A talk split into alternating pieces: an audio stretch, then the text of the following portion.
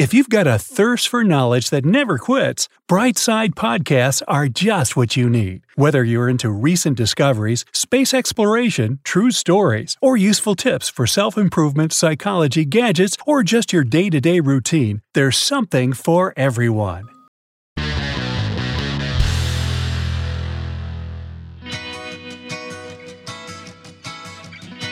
Eight scientific tips on how to become perfectly happy. There are thousands of tips and psychological techniques to help you feel happy and learn to rejoice each day. But what if our own body had a say in the matter? Here are some findings from neuroscientists, the people who know exactly when and why your brain can give you the feeling of total satisfaction. The first tip is our favorite. It's helpful and very easy to do.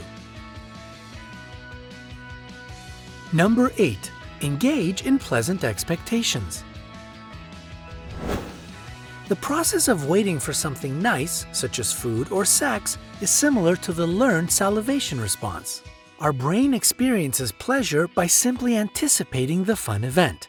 That's why we're so fond of counting the hours and minutes to some particular moment, be it a birthday or a wedding, a meeting with a friend, or just an end to a long working day. Number 7. Solve problems one at a time. Our brain never stops searching for solutions to every problem that worries us. This takes a lot of energy, so whenever the brain gets tired and the problem remains unsolved, we feel anxiety and irritation.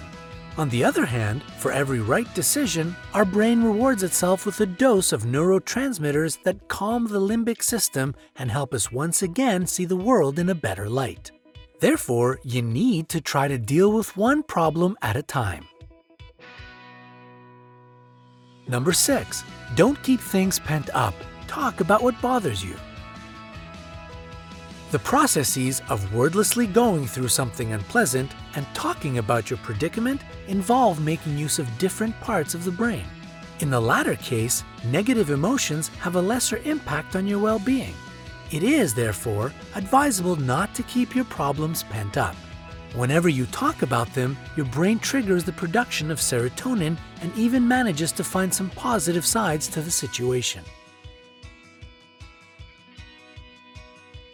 Number 5. Touch and embrace.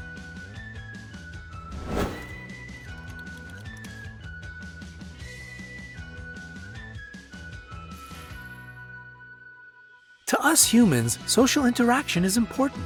Various forms of physical support, especially touch and embraces, can speed up a person's recovery from an illness.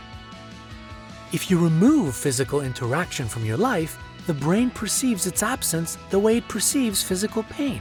The same brain zones become activated in both instances. This, in turn, triggers the processes that affect your mood and contribute to the development of depression. Number 4. Learn, learn, and once again, learn.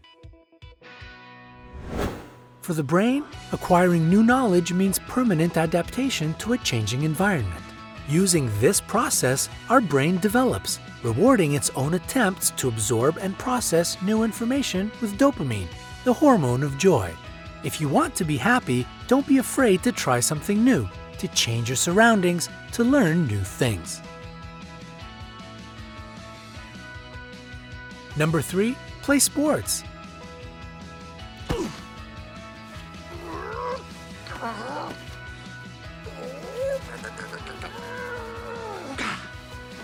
Physical activity is stress for the body.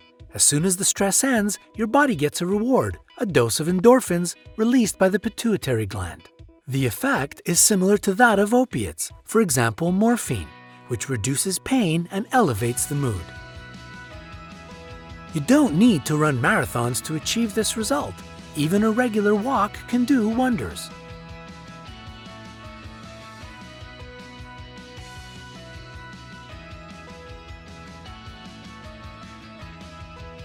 Incidentally, many writers and composers consider taking walks an indispensable part of the creative process. Number 2. Always try to get a good sleep. Start using a sleep mask. As long as your brain thinks it's nighttime, it keeps on sleeping. While we sleep in the dark, our body secretes the hormone melatonin.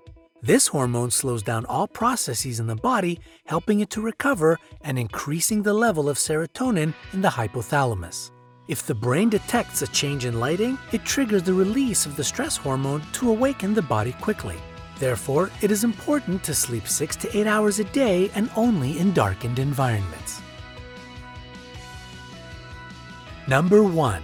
Learn to say thank you. When we say thank you to a person or even fate for something, we focus ourselves on the positive aspects of life.